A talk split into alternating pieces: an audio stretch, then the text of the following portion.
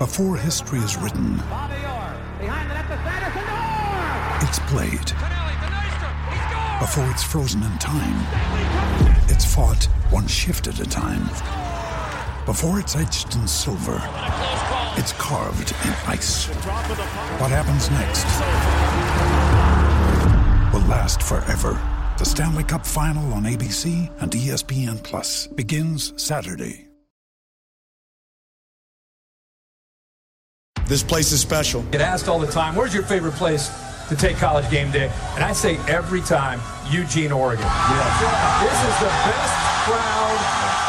Honestly, it's six in the morning here. Yeah. It's dark. It's raining. They don't care.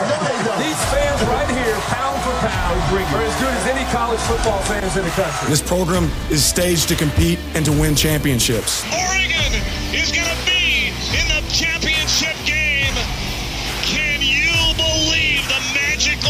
Season this has become? When we watch this film, does our effort beat theirs? Here's Bo Nix. Guns it! Touchdown, Oregon! Been making deposits.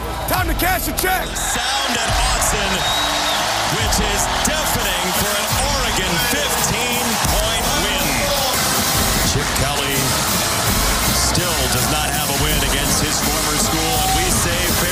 Man, it feels great to be a Duck. Welcome to the QB11 show, presented by Scoop Duck with Doug, Andrew, and J Hop. Here are the guys with the latest scoop.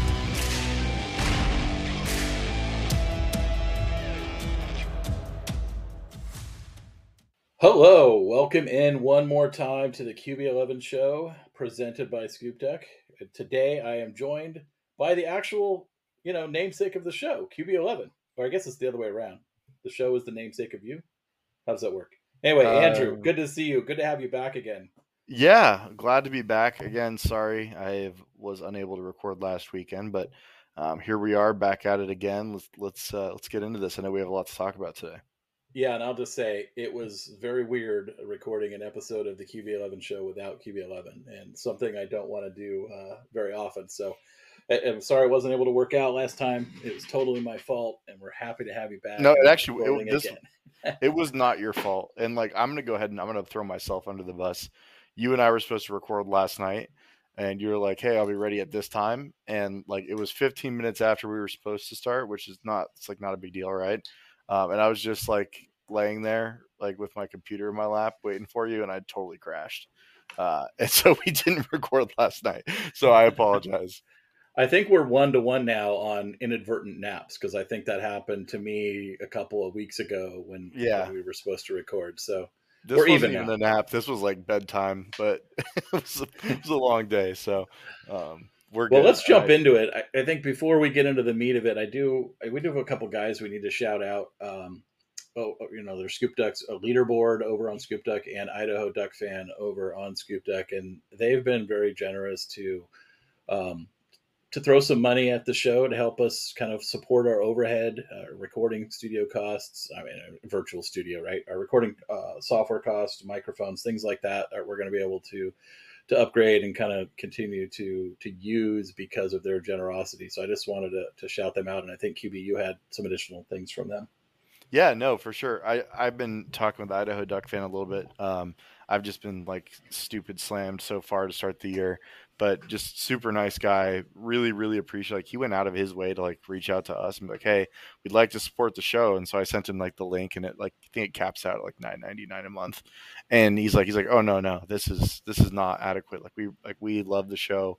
We really want to help." And so yeah, he like they went above and beyond and just really injected some some capital into the show, and that's just awesome. And we really, really appreciate them, and um, they they are, yeah, just tremendous. I, I would never have expected in a million years that um, when we started this show that something like this was going to happen, um, and so just the utmost thanks and uh, hat tip to you too. We really appreciate you guys.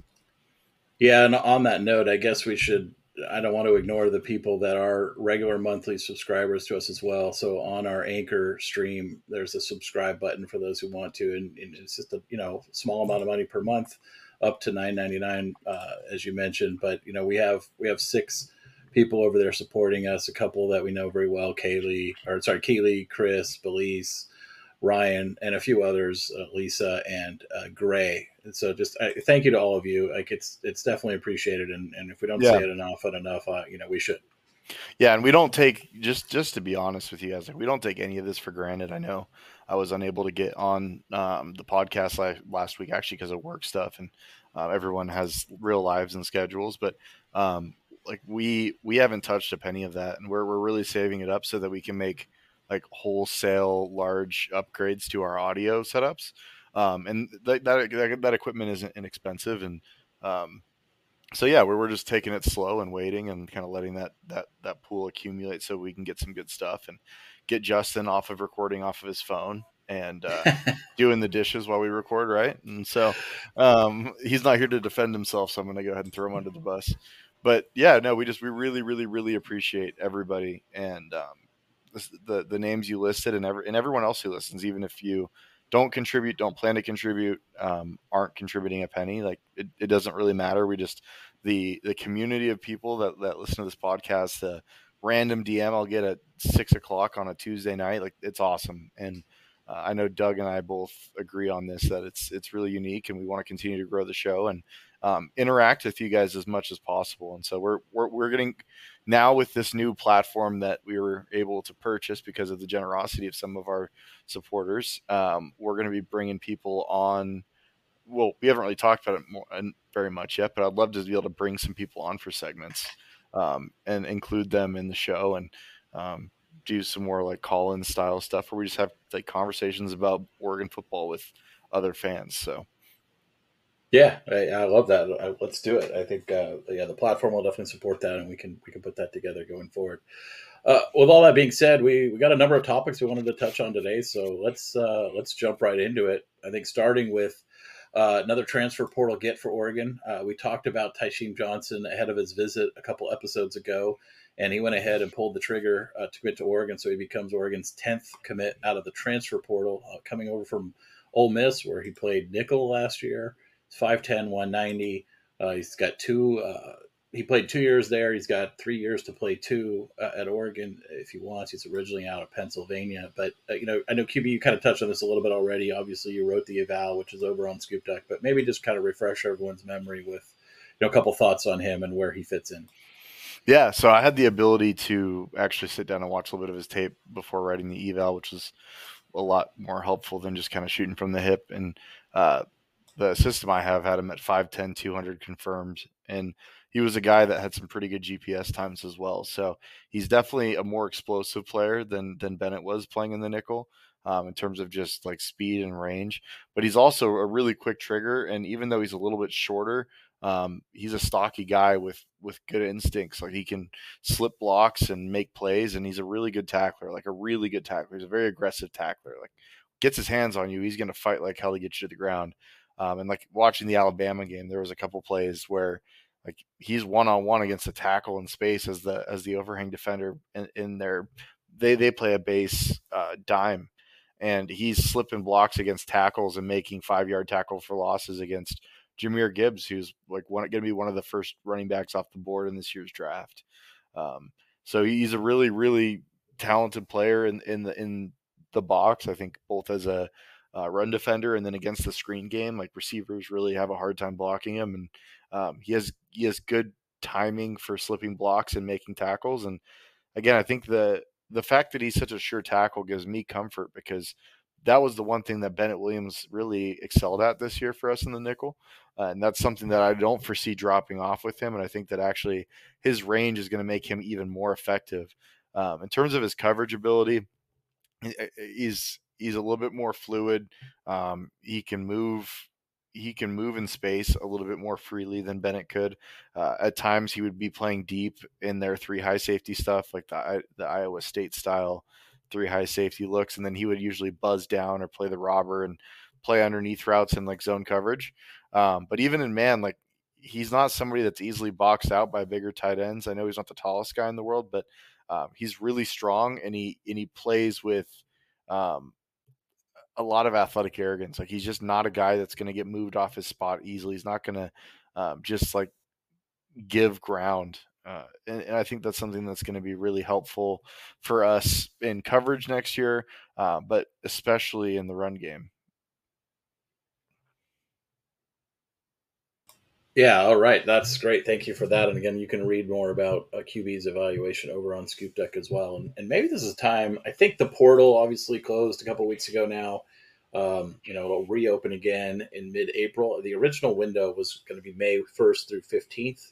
There was kind of quietly passed an update that the portal window for the, the spring will be actually moved up a little bit. It'll be April 15th through 30th again, once you're in the portal, you can leave at any time. It's just getting in the portal during that time frame. So that'll have a little bit of an impact potentially on some some guys um, in spring ball. You know, we'll see how that goes. But I think both from from a standpoint of people, players who will enter the portal, leaving Oregon, and, and at this point, Oregon still needs at least seven more uh, to depart the program by then, by fall, and um, as well as any potential new kids coming out of the portal to Oregon. I think we're, we're probably looking at spring. Uh, so it's a good time to maybe recap or, you know, what Oregon's done in the portal um, this offseason. I think going through, I mean, obviously there's a lot of people that have left, you know, from an impact standpoint. I think we've covered this before, you know, really, uh, you know, Matavao, Dont'e Thornton were probably the biggest um, departures from a productivity standpoint. Cam McCormick as well. Yeah, Cam McCormick. Yeah, yeah, good call out there. And I think you know you had a couple of guys who maybe had some potential to be contributors, like uh, Keanu Williams uh, along the defensive line. And um, other than that, I think you know most of the guys that left weren't contributing at Oregon for whatever reason. Uh, but you really look at what you what Oregon's bringing in, and they're bringing in ten guys. Um, Seven of them are from Power Five programs. Uh, the three exceptions are, are, Evan Williams coming over from Fresno State. Um, obviously, Ajani Cornelius coming from Rhode Island. You know, he's a bit of a, a unique circumstance. Uh, he was the still the number one pursued tackle in the portal. This is he's got a Power Five like profile, right? Uh, and then the third one being um, uh, Tez Johnson, right, coming over uh, the, the wide receiver. So um, on the offensive side, four players, uh, the aforementioned uh, Johnny and Tez Johnson. Uh, Johnny Cordes at tackle, Tez Johnson at receiver, slot receiver, um, and then you've got uh, Junior Angilau at interior offensive line, and of course Traeshon Holden at wide receiver. You know, to me, QB, all four of these guys look to be, you know, heavily in the rotation, if not starters, in the upco- upcoming season. And I think that's kind of mirrors what Oregon did in the portal last year. What do you think about the offensive haul there? Yeah, I think three of these guys are locked in to be starters. The only one I don't know about is Junior Angilau, um, and that's only because I just don't know how they're going to shuffle out the offensive line. Uh, I don't know who's starting at center. I would assume we I, on this podcast we've been operating under the assumption that Jackson Powers Johnson is going to be the starting center, um, and I I do expect that to be the case. I have no reason to think it won't be. Um, and if that's the case, Marcus Harper staying at left ta- left guard, that leaves an opening at right guard um, for some competition. And so uh, there's some there's some good players on the roster already at that spot that's that are young guys coming up. And then you plug in Angilau as well, who's a a guy who's going to be a fourth year starter. Um, has started three full years at Texas at, at, at right guard. So um, I think he ends up playing and starting. Either way, he's going to be a key part of a rotation at that position uh, and really give us. He's really going to give us a lot of a lot of leadership there. Like some of the things I heard about him from his official visit, like guy was on his official visit. He's supposed to be like getting wined and dined and checking out the program, and he's just absolutely in the weight room, just crushing it at like five o'clock in the morning, um, and like in, during bull prep, giving like getting on our offensive lineman um, and just injecting juice into practice as a guy who's on a visit. So think that says a lot about who he is as a as a person um, and as a leader. And I think that there's going to be a lot of a lot of value there, even if he ends up not being the starter at right guard. Uh, but I would probably put him as the favorite. Ajani Cornelius starting at right tackle is a lock. Like they brought him in for that reason. He would have started at any of the schools he visited: uh, Nebraska, Ohio State, Tennessee, or Oregon. He's just that good. Um, and then Keontez Johnson and Traeshon Holden filled needs. Like we need to get more explosive at, at, in the slot, uh, and I think that Tez does that. He's a he's a really good route runner. Um, he's not the biggest guy in the world, but he but he's just effective. Um, and then Traeshon Holden stepping into Chase Cota's shoes opposite of Troy Franklin on the outside as a bigger bodied, more possession oriented receiver with some pretty good explosiveness. So um, I think that all four of those guys play major roles on this team. And I think they came to Oregon because of the ability to win now. Like these are all guys that have one year left, uh, except for uh, Cornelius, but he's going to be going pro. Yeah. Yeah. I, I totally Sorry, agree Holden, with you. Holden Yeah, has two years as well. My apologies. Yeah, I think they're guys that are looking for ready-made opportunities on a team that is built to win now, right? And I think that you know it's really hard to to knock Oregon this staff for what they did in the portal last year, right? Everybody they brought in outside of Caleb Chapman, um, you know, was a was either a starter or a significant contributor to the rotation, and, and it certainly seems like this group is falling in that same mold. And and Oregon's identifying needs, identifying guys who can fit those needs, and then getting them. And, and it's it, you know I think they're ranked by all the services as having one of the top top 10 portal classes in the country and, and along with their top 10 recruiting high school recruiting class so you know there's a talent infusion uh, you know coming into this team at the positions where it's most needed Yeah, I mean, and this isn't like guesswork really. Like, there's a couple guys that you're projecting a little more than others. I'd say there's probably two, um, but they're, they're getting guys with track records of success playing other places and playing high volumes of snaps. Um, so, like you know what the floor is for these players before they even arrive. Um, and, and in some of these cases, I think that the environment at Oregon, the, the supporting cast is going to make them better. Um, so that that's the part that gets me excited about this group and it's just accenting what's already in place offensively. Like when you lose the group of offensive linemen we lost last year it's like oh how are we going to like i saw a husky fan tweeting about it yesterday. It was like well oregon's losing four starters. I mean it's really kind of three but whatever.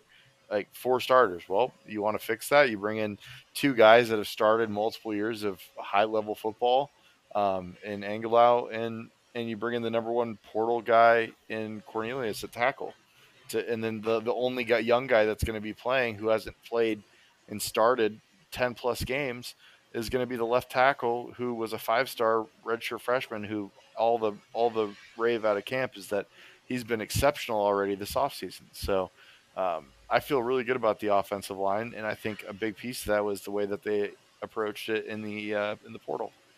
Yeah it's a little bit disingenuous to say i mean you are losing four starters technically right but like you said you're bringing in two guys who who are starters uh, from the portal who have been starters and and you're bringing and you also have a guy like jackson powers johnson and a guy like Stephen jones who have both started uh, And you know, Harper, Jones is start and Harper too, right? Well, he was the returner, right? But uh, so you know, you look at those two guys. You know, Jones has been here for five years and started. I don't know, uh, uh, probably well over ten games, maybe close to twenty games. He's played an incredible amount of snaps. Uh, Jackson Powers Johnson the last two years has been a key backup in, in, in the rotation and played he started know, in games 500, 600 snaps. He's he started games, Yeah. both years. Yeah, and so you're looking, and they're bringing in Cornelius, who's been a starter since he was a freshman. Although at Rhode Island, like he's played good, like good people. There's a reason he's the top transfer portal tackle.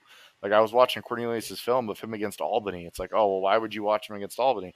Albany had this guy named Jared Verse, who would have been a first round draft pick this year if he didn't return to Fresno, or not Fresno, Florida State, um, and like is one of the better pass rushers in all of college football going into next year. And I watched him against Pitt. Pitt had a really good defensive front last year and some good pass rushers, and he was exceptional in both of those games. And so you know, you know what it looks like when he's playing against top end talent. And frankly, like who are the top edge rushers in the Pac-12 next year? Washington's got Trice, um, and then Yeah, beyond ZTF that, is back. Yeah. yeah, I mean, but ZTF outside of his little COVID spree where he went off and got a bunch of sacks, what has he done? So, I like, there's just not a lot of high-profile pass rushers returning in the conference, and with with Cornelius and Conerly, I think you feel really good about the offensive line and what and the way that they ad- addressed um, the way they addressed those positions through the portal and prep recruiting. Yeah, completely.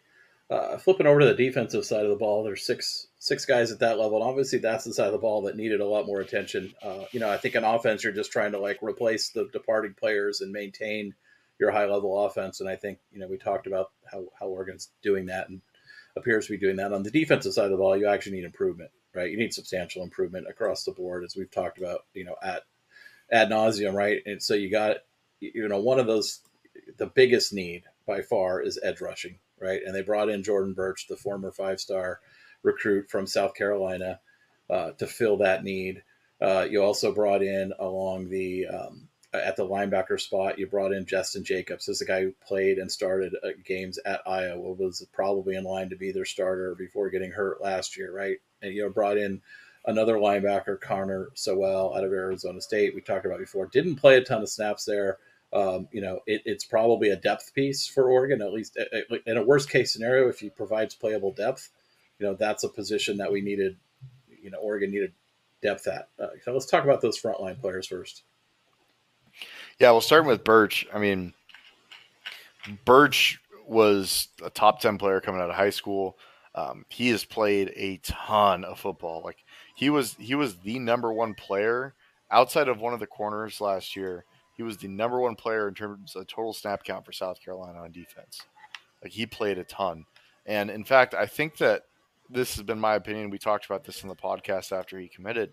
I think that because of of need and lack of lack of bodies um, at the at their four eye five technique defensive end, um, they kind of pumped him up and made him made him bigger than he's supposed to be, and had him playing inside. And his frame can carry it because he is six six and he is two seventy or two seventy five. I think he's two seventy five. Um, but really, his best skill set is his explosive athleticism and how unique his mobility is for a guy who's 6'6, 275. And so for him to come to Oregon, bump out and play on the edge, not be asked to play inside, uh, lose some weight and re- regain some of, and kind of even regain more athleticism um, through strength and conditioning and, and just kind of leaning out. Like this is, this is a money year for Jordan Burch. Like he could really pop and make himself some cash. Um, and I think that he's the way he's going to do that is by showing that he can rush the passer as a true edge player.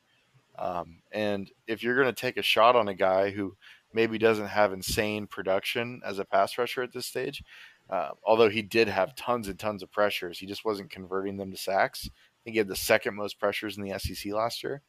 Um, then bring him in, let him play on the edge where he's supposed to be at a lighter weight, and also play him less snaps. Like he was just playing every snap. And so like you have to sit in and, and play the run and get pounded on and then you're supposed to have the juice on third down and, or passing situations to come off the edge.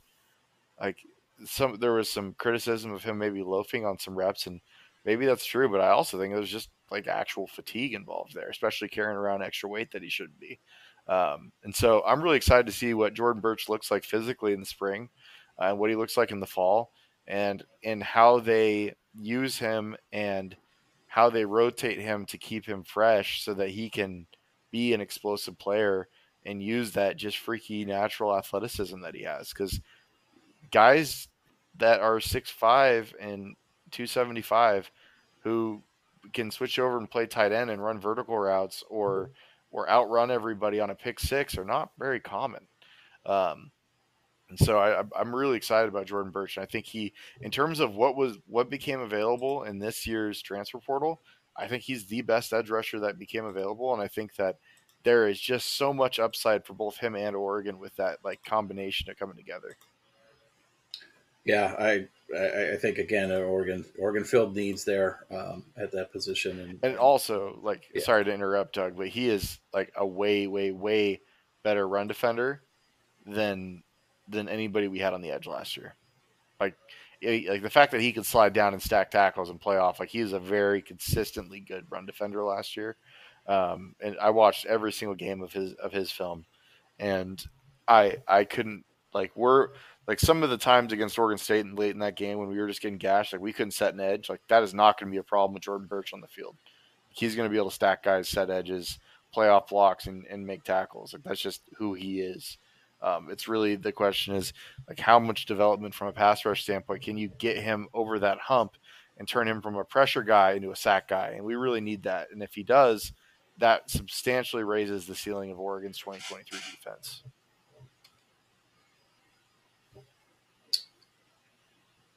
All right, I, I, I can't I can't disagree with that more. And I think you know one of the things I think Oregon was challenged by last year is they had a lot of players, especially at that position, that I think are kind of one dimensional players, right? They can play the run or they could pass rush, but they can't really do both. And so you see a lot of guys. Rushing. Well, yeah, yeah, yeah. But you see a lot of guys running on and off the field all the time, right? And then, and it, and I think it also in that scenario it makes it easier for offensive coordinators to pick on you, right? You know, and call plays, you know, based on your personnel, you know, that that play to their strengths. If you have guys who are who can actually, you know, defend both ways, it, it gives you more. You know, it just makes you better. Yeah, and I expect our pass rush to improve on the interior as well, and that's a, a factor of getting a player like Burch allows you to to rush Dorlus from his more natural three technique more often, and then getting Popo back from from injury is can't be understated. Like he was one of or he was probably Oregon's second best interior rusher behind Dorlus when he was healthy. Um, and so getting those two back and rushing from the inside, and then whatever you can get from freshmen on top of the guys that return is just icing on the cake. Um, but kind of transitioning over to the more bubble linebacker players that, that came in, talking about Jestin Jacobs from Iowa. Um, I don't know if he starts. I would expect that he does. Um, he was a starter quality player. He was starting at Iowa prior to his injury that shortened his season substantially last year. And he was a guy that played a ton of snaps as the number three backer in their two backer system um, in the 2021 season, where he really flashed and made a lot of plays. Um, really, like anybody that's coming from Iowa that's playing a lot of snaps, they're going to be extremely gap sound smart guys. Uh, which Jacobs is no different, but he's a, he's a better athlete than the guys that they're used to having. Uh, long, like six six three six four two two forty two thirty five. Again, another guy where I think that like the big thing for him this offseason is staying lighter, getting getting more explosive, getting eh, maximizing his athleticism as much as possible. Uh, but he's going to step onto campus as one of our best, if not the best, coverage linebacker. He was absolutely tremendous in coverage for Iowa, uh, even playing as an overhang and when they just play base four three at like the Sam linebacker. Um, just like whether it was a slot, a tight end, didn't really matter. He was actually very good in coverage, uh, graded out tremendous in that in that aspect of the game. Um, another really strong tackler. There's not any reps of him uh, at Iowa really rushing the passer. He would blitz occasionally, but more in rundown situations. Uh, so I'll be interested to see what we can get from him as a blitzer and, and, a pass rusher. But that's like the only part of his game that I don't feel really confident with him coming in. Um, and then there's Connor Soelle, eh, Soelle uh, from from ASU.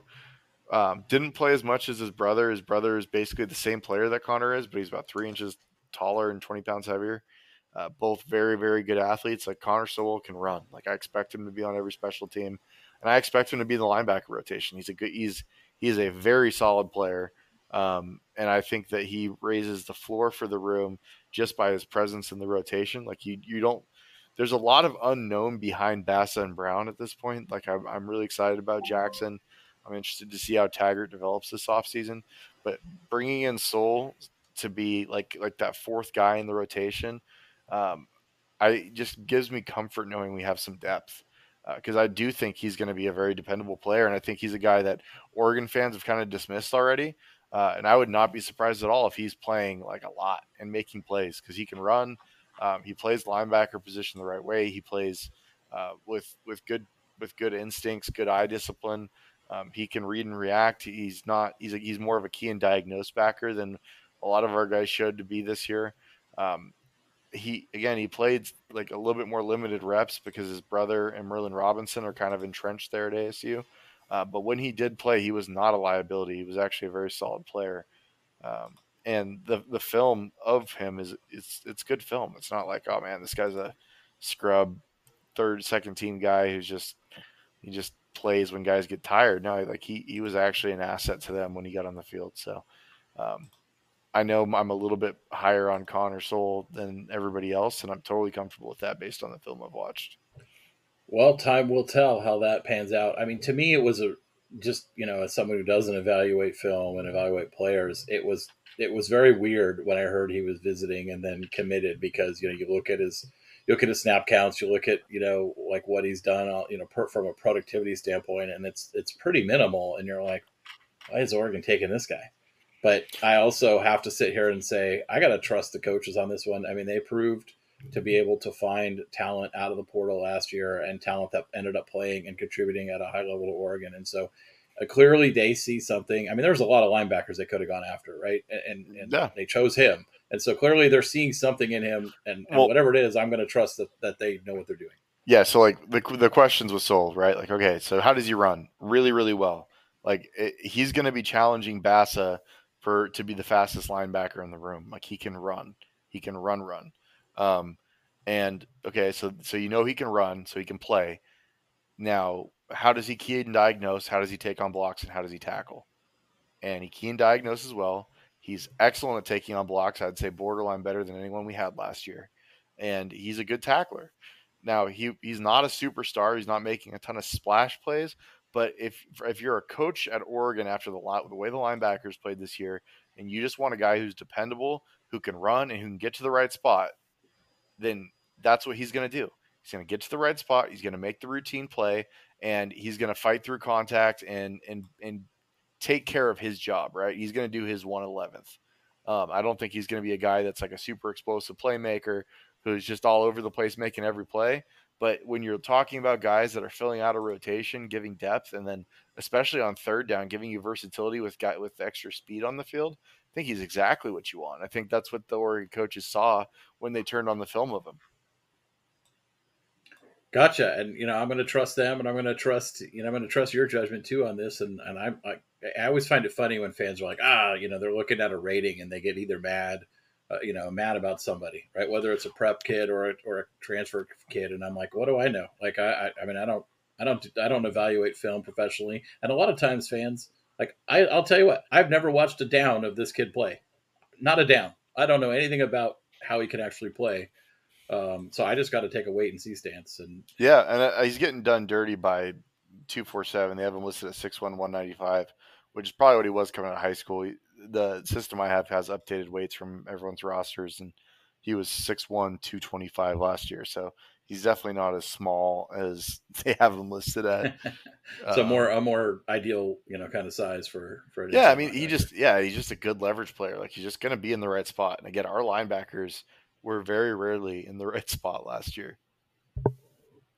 Gotcha. Well, let's move over. We talked about Tysheem, but let's cover the the other two DBs one more time. So obviously, Tysheem uh, being someone who, who we look to probably slide right into that starting nickelback spot, which was a, a, one a, a spot there isn't really a clear starter on the roster before he before him transferring over. So that seems like a lock.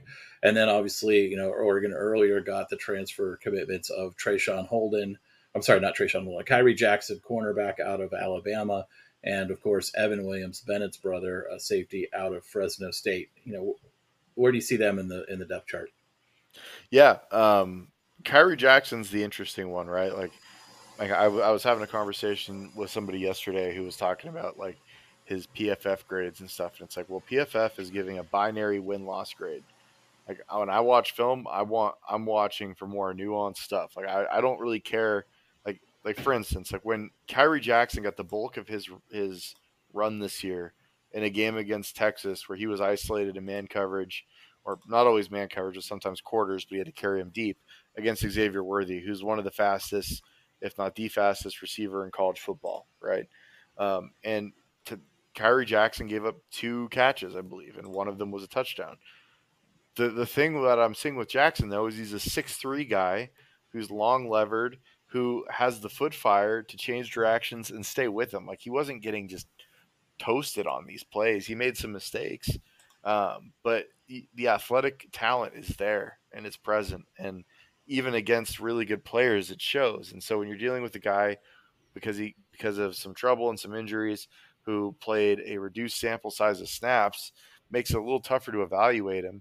Um, but the athletic talent just kind of oozes off of him. He's just he's a six three guy that moves like a five ten guy, and he's got great length and he's very physical in the screen game. And he plays off blocks well and sets the edge well at, as a corner. Um, and I don't know if he starts. I th- I have a suspicion that he will because I think he's the kind of guy that could just have an awesome offseason and have that light bulb come on and be a really really good player next year. Because um, he was he flashed that ability this year in his limited sample at Alabama. I mean, he played he played Xavier Worthy very very competitively, um, which is was not particularly common. Now, Xavier Worthy didn't always catch the ball, Um, and Quinn Ewers didn't always throw an accurate pass, but in terms of like just like staying in phase and, and especially in transition against someone who's that fast um, and explosive is a, that's a really impressive thing for a long corner. So I'm excited about Jackson. I think he ultimately will end up starting um, at one of the corner spots, and I think he's going to be a good player um, and someone that that's very dependable for Oregon. Um, with Evan Williams, he he fits at at one of the safety spots. I would assume they play him with Bryan Addison. Um, and I'm not exactly sure how they distinguish the two safety spots because I saw all three guys line up, or the, three guys in the rotation last year line up at both spots. Um, and then I thought we even saw Bennett Williams slide back and play their occasion when we played more base. But Evan Williams, like his brother, is like a really, really good tackler and he's a physical player, but he's a better athlete. He's just more mobile, he's more fluid, he's got better range. He has an actual deep safety skill set, which is something that we've talked about ad nauseum on this this podcast. Oregon really missing and not having a ton of. Um, but I think Evan's a great player. Like I I think that's a major upgrade. I think he's a surefire starter next to Bryan Addison at safety, and I think it makes us substantially better in coverage. Um, and I also think he's a better tackler than the other guys we have. All right. Uh, so there you go. We've kind of run down the 10 transfers, and, and we'll see if there's any more coming out of spring. I, you know, I wouldn't be surprised if there is, but, you know, it's a long time between now and then. So we'll, we'll see. I think they're done. Out. You think like they're they, done for the year? They, done, they done. like they addressed every need. Yeah. They had like the, when you look at the list of needs, it's like all right, well beyond Bassa and Brown, we don't really know what we have at linebacker. Like we got two redshirt freshmen, and we've got one true freshman and Jerry Mixon coming in. It's like all right, take two linebackers. They brought in Jacobs and so on. Like line uh, on the offensive line, they've got plenty of bodies with this incoming class. They just needed some experience to kind of gap fill for a year or two, and so they brought in Angilau and they brought in uh, Cornelius. Um, we needed we needed an edge player with experience and, and physical talent. They brought that in with Burch. They needed help in the defensive backfield at corner safety and nickel to hit all three. All three are probably guys that are going to start. There's no need at this point to take more transfers in the defensive backfield, linebacker or edge. Your defensive line is locked and loaded. Wasn't even really a spot that you needed to even look at unless there was a really elite player. Um, offensively, they took two receivers. They don't need any running backs. They they could take a tight end if there was a good tight end in the portal, um, but I think that they're going to be comfortable with what they have and just play more eleven personnel. Yeah, and I I'm not opposed to playing more eleven personnel personally. I, I guess I would say if if there's some sort of like can't you know if you get wind of some sort of like can't refuse player, you know, planning on hitting the portal, you know, come springtime, then obviously you're going to want to like get involved in that if it's if they're you know they're interested in you. So, but you're not you're not going to the portal at this point. You're not fishing for a need. Like you don't have yeah. a need. Like it's like I mean, they don't have like. Think of like the like I again I work in real estate, so I think of like the portal like the MLS. Like we could do filters based on, all right, this client needs this. Well, like Oregon needed things and they got them and they addressed all their needs with good players who can start. Now, if a, if like a really talented player that they have a history of recruiting hits the portal that they maybe weren't expecting, who's a younger guy with a lot of eligibility at any spot, go get him. Like I'm totally. But in terms of like Oregon has nothing left that they absolutely are desperate for um, in the portal for the spring for the spring portal. Yeah, no, I, I, I think that makes sense. I think that makes sense. So, um, yeah, we we had a kind of interesting conversation before we started recording here, where we were kind of talking about two four seven primarily, but you know what extended to on three and the other services, and kind of how they're doing transfer portal ratings in particular. And, and I'll start by saying it, it, it's a little bit interesting, and they they're both taking very different approaches. So, two four seven is is grading is, is handling like transfer transfer portal you know team rankings, if you will, similar to how they do high school rankings, right? It's a point system. Everybody gets a rating. You know, they add up the number of points, and whatever team has the most points, you know, is first in the transfer portal rankings. Um, I think the question comes into play is how are how are those ratings being established by the people that, that at two four seven that that do ratings? And then, real quick before I get your input on this, uh, you know, conversely, the way On Three is doing it is more of a net so they're they're kind of taking like here's the points of everybody you added through the portal, and we're subtracting out the points of everybody who left through the portal. I'm not a fan of that approach. I, I think for reasons we can get into, but you know, kind of your overall thoughts on on how this is working out, what you'd like to see this evolve to. Obviously, it's new for everyone, but you know, where should this evolve if, from a rankings or ratings perspective? So, I, I think transfer rankings are kind of useless. Like, I think they're I think they're extremely difficult to do. Um, like the net thing that on three is doing makes no sense to me because every kid is leaving for different reasons, right? Some kids are leaving because they have opportunities to go make money in NIL um, and play at another school. Um, some kids are leaving because they didn't live up to rankings or aren't very good players, um, and they're being processed out to make room for new additions. And so, using a net where you're not able to distinguish like what the factors were surrounding a player leaving or washing out or not making an impact, and then weighing that against the guys that are coming in that you also didn't do that for, just it seems like a completely useless exercise. Um, with two four seven, I just like I just don't really trust their ability to to rank these guys. Like, so here's the deal: in high high school recruiting rankings, in my opinion, are pretty easy. Like it should be at least. Like you're not you're not evaluating players on skill sets for the most part. In some cases, you are like at quarterback. Uh, maybe when you're like distinguishing some of the top receivers against one another, but ultimately, what you're looking for is you're looking for physical projectables. You're you're looking for guys with the size, the the height, weight, speed, you're looking for guys with the body bo- balance and body control and the instincts and, and, and instincts. Like you're not evaluating. Like when I watch like a high school offensive lineman, like I, am gonna take note of what he looks like um, from a from a technical standpoint. But like I, I know that these kids all suck technically coming out of high school in the offensive line, with very very rare exceptions.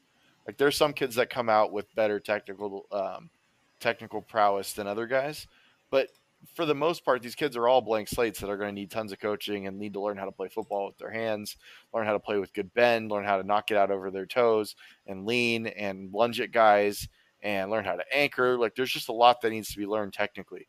When you're dealing with high school kids, it's it's about projectable athletic traits. When you're dealing with college kids, because their eligibility clock is substantially less, it you're dealing with you're also evaluating skill set and technical um, proficiency and i don't trust the evaluators at 24-7 to get that right for 1500 kids that hit the portal every year i just don't. yeah because they haven't been that isn't that hasn't been their job right? It, their it, job it, is to evaluate high school players and now they're being asked to evaluate these transfer well, kids who and it's actually a very different uh, well, it it's a, a very multi, different yeah. Sorry, I, am I'm, I'm interrupting you because I'm like I got it on the tip of my tongue here, but like it's a multifaceted problem. Problem number one is you don't have the manpower to actually because like when I evaluate a high school kid, like I'm just being honest with everybody here, like I'll I'll try to watch and dig up like a full game, but for the most part, like we're just going off highlights because if you read my evals on kids that are coming out of high school, it's almost entirely based around what their physical attributes and projectable traits are. It's not. I'm not like, Oh, like like like for instance, like a guy like Kyler Kasper, who's got an NFL dad, who's been very clearly coached to be a good route runner and understands like with with understands to a more advanced level than is typical. I'm going to point out that he does this and as a route runner, blah blah blah. But really, like the most important piece is what are the raw school skill sets that are going to get developed by the strength and conditioning and the on-field staff, right? Like that that part that's that's a pretty easy thing to do. Like I think that most everybody can watch film and have a general idea of what a guy's physical traits are and and then slap a grade on it and that's why I don't I don't get into these arguments about micro grades like oh well our guy was ranked fourth and your guy was ranked eighth like that doesn't matter to me I care about the macro like I want more yeah. higher rated kids with better physical projectable talent than than lower rated kids and and that's about as far as I care about about these high school rankings. When I do an eval on any college kid, I am watching every single game that they have played at the college level, and I, a lot of times I will cherry pick games against the best competition. So, for instance, when I'm talking about Tysheem Johnson, I'm watching him against LSU. I'm watching him against Alabama. I'm watching him in those types of games. I want to see what he looks like when he's when he's uh, put under duress by very talented players. And I have to, at that point, because he's been in college for two years now, I'm also evaluating the skill set or, or, the technical uh, proficiency that he has. Because he needs to be he needs to be at a certain level to contribute for us next year because we're not talking about him as a guy with good explosive traits who we hope to be a contributor two or three years down the line. We're talking about a transfer kid who's expected to step in and play day one, right? Mm-hmm. And so one that takes substantially more time. Like I, I'm really, really lucky that I have access to a system called telemetry, which allows me to watch all 22 on every player. I can filter it by play type, by coverage type, all kinds of things, so that I can get through tape a lot faster. Um, I don't know if the guys at 247 even would have access to that, but even if they did, like you're doing it on so many kids, these reports take substantially longer to write, and these grades are harder to, to deduce because there's so many more variables, and you also have to have a more technical understanding of what the of what the what it's supposed to look like at a high level from a technical front, not just athletically. And so mm-hmm. I don't take almost any stock into these transfer portal rankings um, because I just I don't think that they're putting in the time to evaluate every kid and to possibly have an idea of where player X rates against player Z, right? Like I the reason I keep saying Ajani Cornelius is the best tackle in the portal because when eh, when when the portal opened and all these guys started jumping in, I started seeing everyone get offers. I was just watching guys and I thought that he, he was the best guy I watched. And so that's my opinion. That's not 24 7's opinion. I don't really care. I don't even know who's watching the film for 247. So that's that's my like super uh, wordy monologue on transfer portal rankings. I, I, don't I don't think that there's a good way to do it um, because there's just so many variables at play, and I think that you really have to watch a lot of tape um, and not just watch tape and be able to identify physical traits, but watch tape and be able to connect those physical traits to the technical side of football because you're dealing with guys with limited eligibility remaining. Yeah, I, I, I can't disagree with anything you said. You know, I think I think the net going back to the net thing. I, I think it's silly for because the you know the way on three does it. It's it, the net that is subtracting out for outgoing portal players is what their high school rating was. Well, they what if they've been in the program two, three, four, five years and they've done you know they and i'm not talking just about oregon i'm talking about any program right? And they've done like nothing or next to nothing. Like that's almost sorry, always the case. Right right. And if you look at oregon's class it's it's outside of two or three guys that is the case. Like uh, everyone else who transferred out either didn't play at all or played uh, at a very limited level or played poorly. And well, so like they're not a they're not a 0.95 like, i'm sorry if, like you're not losing that. You're losing a guy who didn't play or didn't play well yeah, and and that here's here's the other piece of this, right? You're not you're not you're you're you should be weighing that scholarship against the the replacement of, eh, for that there, scholarship. Yes. You're not you shouldn't be you shouldn't be weighing the the loss against the incoming transfers because in Oregon's case, I think what we have like 20 there's like 22 transfers actually. I think there's a few more that haven't been public yet.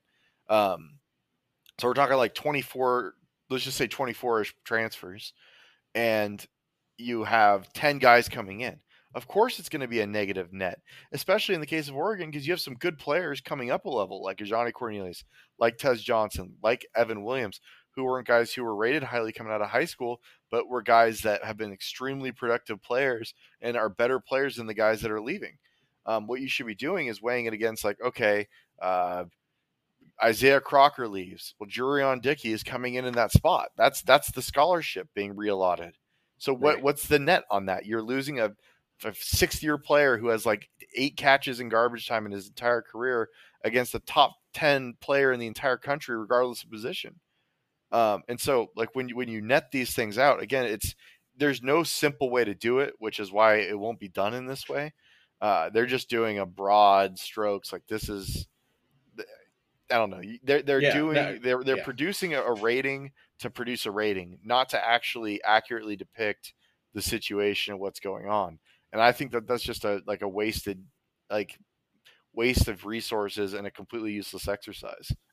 Yeah, and I, I think it's just they're trying to fill a fan desire, right? So they're you know it's it's all about generating buzz and clicks and conversation, right? So producing and and I, honestly, like I don't even have necessarily an issue with okay, produce a rating for, you know, produce a transfer rating for every player if you want. That's fine.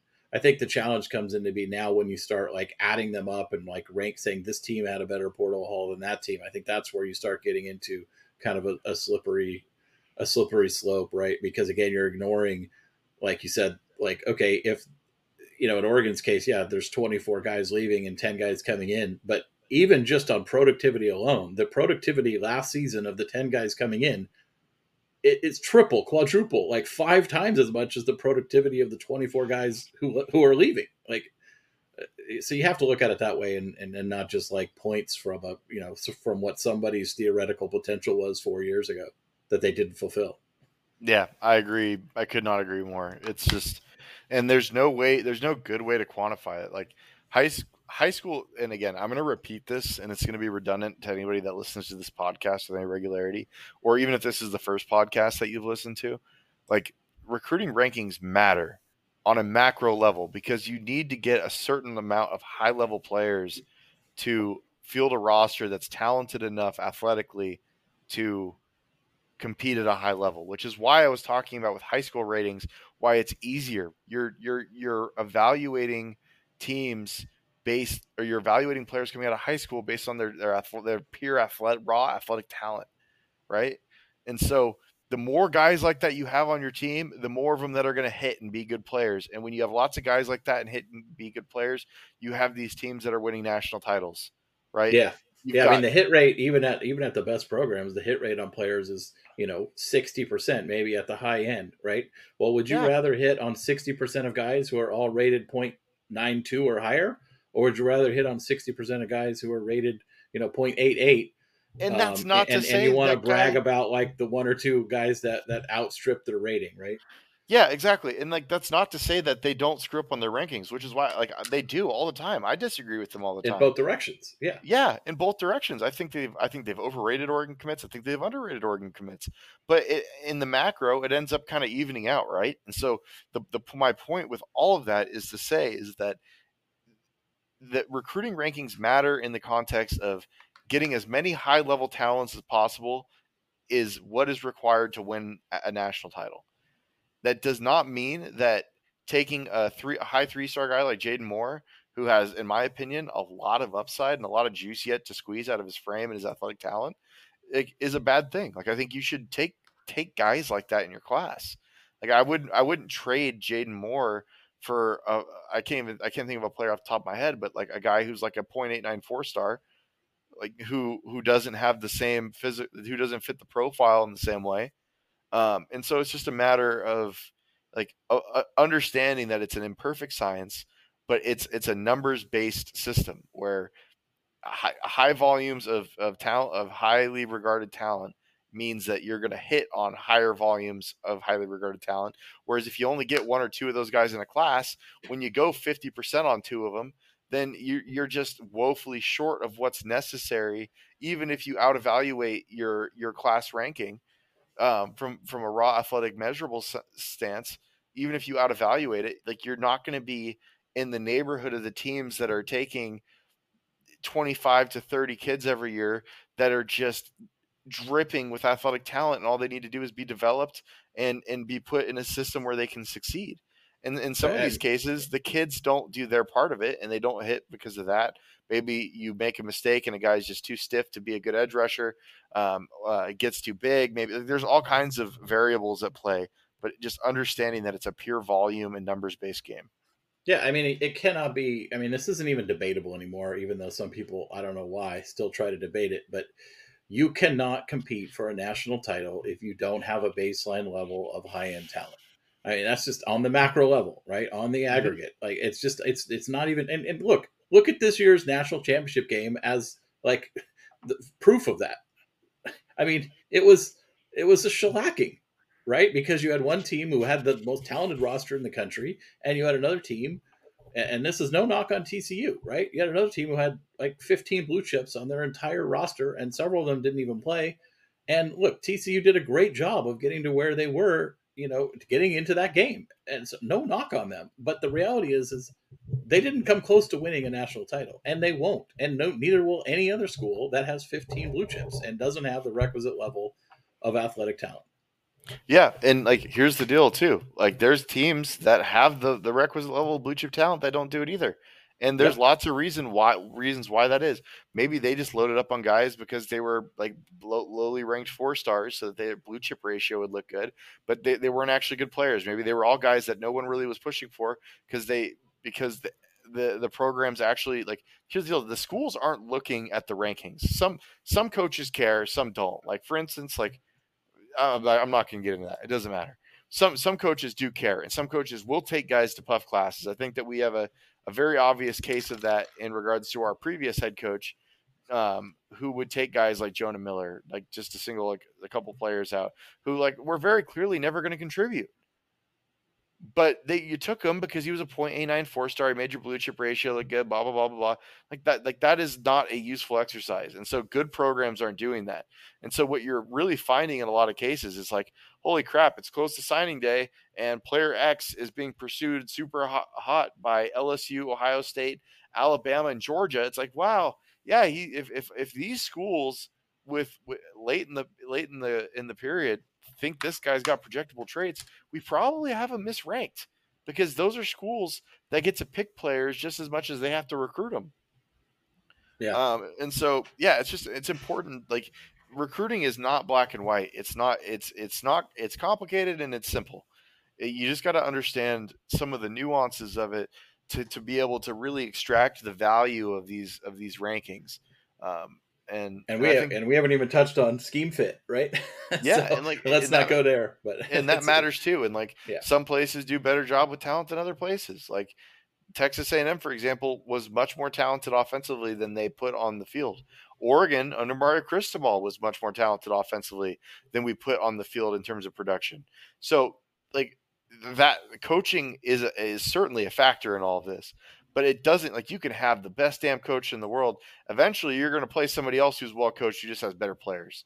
Like if, if you're like if you're actually a team that wants to compete for a national title, like when you get to the playoff and you go up against Kirby Smart and his team of black polos of 50 coaches, analysts, and and support staffers, they're going to be more prepared or just like, your best case scenario is you, is you guys are going to be evenly prepared. Except Georgia and Kirby Smart is also rolling in there with the better roster than you have, right?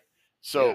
you got to like you can't you can't when you start playing good teams, being a good coach is great, but you have to have good players, um, and that's why recruiting matters. Yeah, and it's the difference of whether your goal is you know to compete for a conference title or your goal is to compete for a national title. We had Chip Kelly could coach circles around Gene Chizik, but they had Cam Newton and Nick Fairley, and we didn't yeah, and and we had a couple of uh, couple of unfortunate uh, things go our way, break against us in that game. No, too. no, but yeah, I'm just I'm just remains. using that as an example. Yeah. We we couldn't yeah. we couldn't block Nick Fairley to save our lives. Right. And Cam Cam Newton is just a better player than Darron Thomas is. Like you swap court, like if you take Cam Newton and Nick Fairley off that team, they're probably a 500 team. Yep. right? So yep. like it, it, like talent matters, and it, and so you just gotta like and and the way that Oregon is managing the roster. I know this isn't on topic anymore. Is important to understand. Like Oregon cannot allow guys who are third or fourth year players who have been in the program, who have been given opportunities to develop, but aren't in positions either because they were misevaluated and don't have the talent um, don't have the work ethic, don't have the football intelligence, whatever the variable is that is missing from them for them to be contributing players, you can't allow those guys to stick around and sit on the roster, which is why you're seeing so many guys leaving right now. It's to make room for that next batch of talented players so that you can continue to get your hit rate up and, and give yourself at bats with these with with athletic player with with your talent. yeah, athletic, I mean if you can if you can bring in 25 to 30 new players every year like that's ideal right which means yeah. you have to have that attrition because that you know and you know outside of offensive line and defensive line you know if you're if you're in the program for two full years and you're still on the scout team you probably need to be gone unless you're you know some sort of special teams you know superstar and, um, and which is most people is they're not going to be that right? Yeah so, and over time it's going to change too right? Like, like yeah, you're not going to have down. the type of turnover that oregon had this year next year. It's just not going to there's just not going to be enough fat on the roster left to trim at that point right?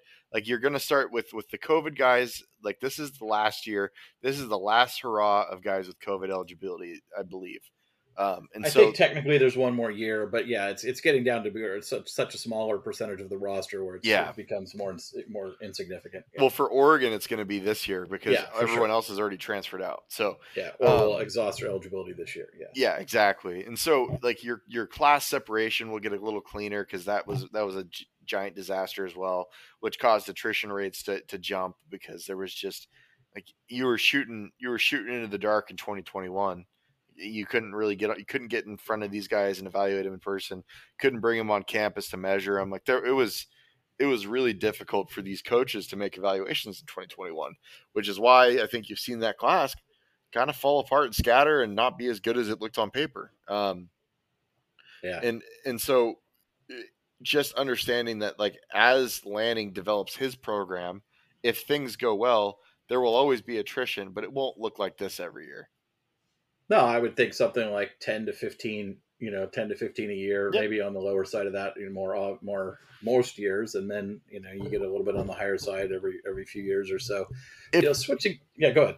If it's going right, you'll look like what again, I'm not saying Oregon's Alabama or Georgia. I'm just using them as an example here. Like for Al, for Alabama and Georgia, I mean Alabama had a ton this year, so this might not even be a great example, but like if you have more if your attrition is primarily guys declaring for the draft, that's where you want to be. Yes. Right. Yeah, and Oregon has a long way to go to get there. Uh, we- Yeah, you a know, long, We long haven't. ways. We haven't. That's the one thing we haven't done. You know, a great job with. You know, even though we've had these. You know, like what this will be our fifth or sixth year leading the Pac-12 in recruiting, but we haven't really turned that into early entry NFL draft guys. I mean, And I think that's the next have. step you want. Yeah, yeah. There's been some. I'm not. I'm just saying, like, not to anywhere near the level that would equate to the recruiting rankings we've held. Yeah, I, I would agree with I would agree with you on that. Um, and some of that was like COVID spreading things out and guys just Yeah. like staying and staying and staying. Like I think next year will be a pretty strong uh, draft class for Oregon, but it's yeah, I, I agree with you 100 percent on that. Um, but also comes down to like having some having head coach continuity, letting him get his guys in, get systems installed, and get cooking. Like you gotta gotta you gotta be good. You gotta have good players. So Yeah, this will be a this will be a pivotal year for Oregon. You know, kind of seeing how this all play roster management plays out, how this kind of happens, and then coaching and, and development, and how everything kind of clicks into place. You know, you know, at the end of as we get through year two and then start looking into year three, so it'll be a good topic to revisit from an Oregon perspective. You know, on roster management and development. You know, a, a year from now, I think. One more thing I wanted to get your thoughts on from a kind of ranking system, and particularly in regards to two four seven they made two two key changes to the way they do their high school rankings this year that one was somewhat publicized the other one wasn't really publicized at all but it, it, they're both interesting to me i agree with one of them i don't necessarily agree with the other one and i'll get to that so the first one is they separated their recruiting that's uh, right so they kind of divided their staff and their analysts into two groups right? Whereas before they were they kind of people filled both roles. But basically they said okay the people that actually cover recruiting from a like talking to coaches talking to players making crystal ball predictions trying to figure out getting intelligence and figuring out who's going where who likes who that is now one side of their house and but they that side of the house no longer is involved in creating rankings or ratings and the other side of the house is the, the team that actually just watches film rates players ranks players and, and all that and, and of course they get in they get information and intelligence from the people covering recruiting but actually really uh, i think this change is long overdue and i think it's really smart on their part to separate these two functions Yeah. any thoughts on that one Yeah, because being a good networker doesn't mean you can evaluate talent. Yeah, and I think it also creates potential bias, right? And everyone has bias, right? And so when you know somebody or know a kid or you're, you know, in good with him and his family and you like them, or maybe their school has you have a good relationship with the school, whether that be a college or a high school, right? You're you maybe be, you know, have this unconscious bias in some cases, or maybe kind of indirect pressure in other cases to to, you know, cook the books a little bit. And I'm not saying anybody's like ill intentioned, but that's just a natural part of human nature. Yeah, I agree. The other change they made, which has been less publicized, and I just actually heard about it last night on the 247 recruiting podcast, which is a good listen, but you know, they've always, you know, the way 247 has always done their, their five star rankings is they've always had 32 five stars, and it's to mimic the first round of the NFL draft, right? There's 32 first round back draft picks. We're going to have 32 five stars because we're projecting. This is also a key, right? The way their rankings, the way they do their ratings, sorry, their player ratings is based on their NFL potential and not their college potential, which I fundamentally don't agree with, but I understand why they do that. Um, and so, that, so that's the point of their five star rankings is to mimic like these are the 32 guys who we think are the most likely first round picks. You know, three to four years down the road when they enter the NFL draft. The, the change they made this year is they've actually pegged that to positional to positional value in the NFL draft now. So it, it, they, they, I think they've analyzed like four, the, like the trailing four or five seasons of NFL draft picks, and they've said, okay, on average, there's three quarterbacks that go in the first round, so we're, we we can have three five star quarterbacks, and there's four corners, so we can have four corners, and and they kind of. Oh god. Okay. Yeah, th- this is what they're doing now. I don't agree with it at all. But I that's think that's the, dumb. That's Like, the even- approach they're taking. Even if you look draft to draft, how like there was what one quarterback drafted the first round last year? Kenny Pickett, I think was the only one. Um, like it, draft class to draft class, the distribution changes. Now the value positions will always be the value positions. Quarterback, like who play whoever's playing quarterback, whoever the quarterback is throwing to, whoever's protecting the quarterback, whoever's rushing the quarterback, and whoever's covering, like right, like corner, edge, quarterback, receiver, tackle. Those are the five most valuable positions in football. Yep. Um, and they will be they will continue to be so because football is a passing game and the rules are set uh, to favor the throw, the throw game. Um, but like I just think that's dumb because every class is going to have different value. Like, what if there's a class like there's been classes before where it was like, oh, this is a like this is a pretty crappy quarterback class. Like, why would we artificially inflate guys' rankings because they play the position? Because we just say we have to have three five star quarterbacks. Like that's dumb. I, Um, they may be giving themselves some wiggle room year to year, but that's the benchmark they're targeting, right? Yeah, And I, think don't. that- I just don't like that at all. I just think, like, again, I, I'm not somebody that cares very much about micro rankings. Like, being being the 32nd ranked player versus the 60th ranked player doesn't really matter a lot to me. Um, but if it did, or if I was involved in the process, I would think that's really dumb. Like, Well, yeah, and I, I think I think to me it, it, it it's creating this kind of false differentiation at the top of the rankings, right? Because okay, now you've you've pushed a guy down in the rankings and therefore ratings, right? Because you you can't have them as and they talked a lot about this on their podcast at the running back position. They they they they only had room for two five stars, so they had to push one out.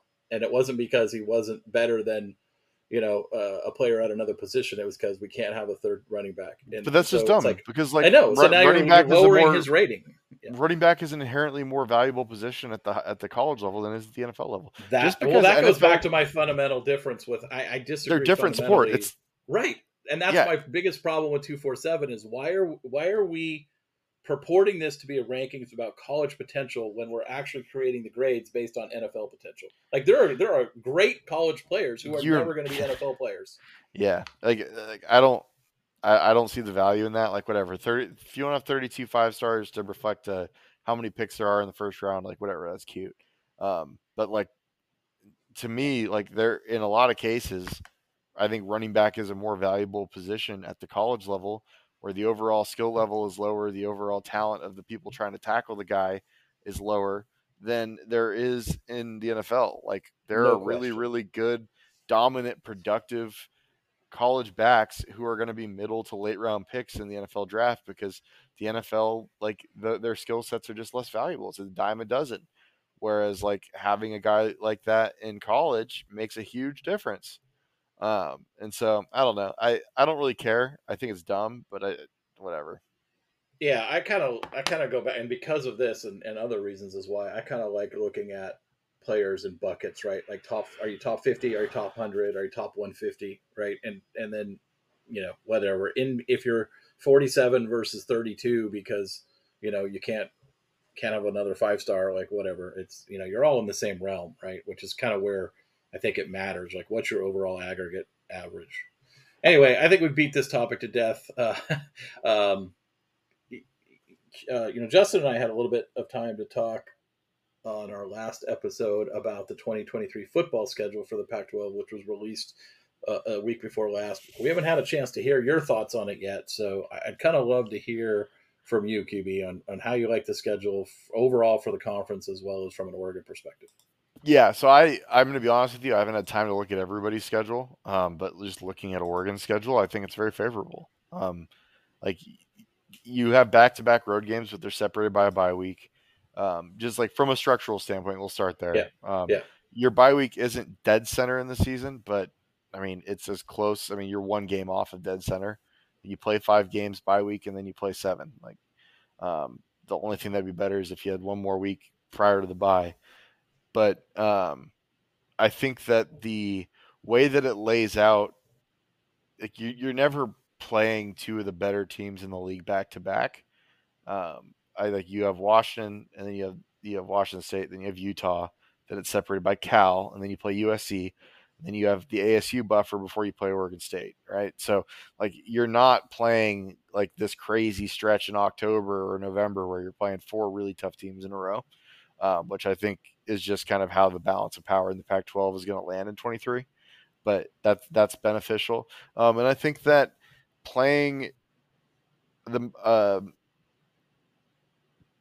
playing a lot of your games in November at home is really beneficial. Like Oregon has four November games, and you're only playing on the road once, and it's it's going to be in great weather and on November 18th at at Arizona State. So like from a like all right, November is the toughest month in college football. Like you're you're going to be banged up, you're going to have injuries.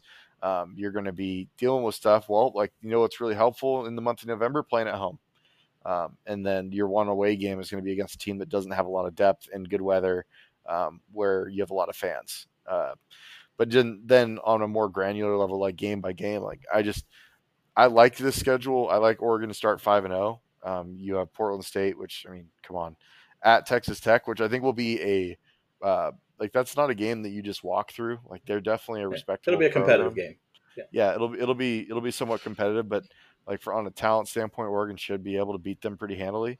Hawaii is bad, and they're like they're rebuilding. Um, Colorado, like I know there's been a lot of hype. I know we're going to talk about Colorado later in the show. I, yeah, they're coming to Autzen. That's going to be a bloodbath. Um, and then Stanford, which I think is probably going to replace Colorado as the worst team in the conference this year uh, on the road before the bye week, right? And then so I think there's a if Oregon handles its business it's going to be favored in all five of those games. Oregon should be 5 0 going into the bye week.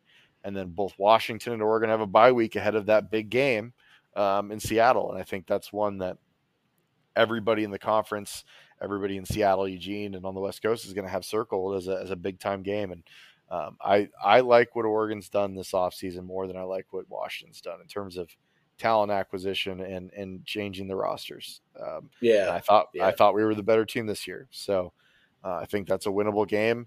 Washington State at home. I know we we've had our struggles with Washington State over the years. Um, I don't know where they turn at quarterback now.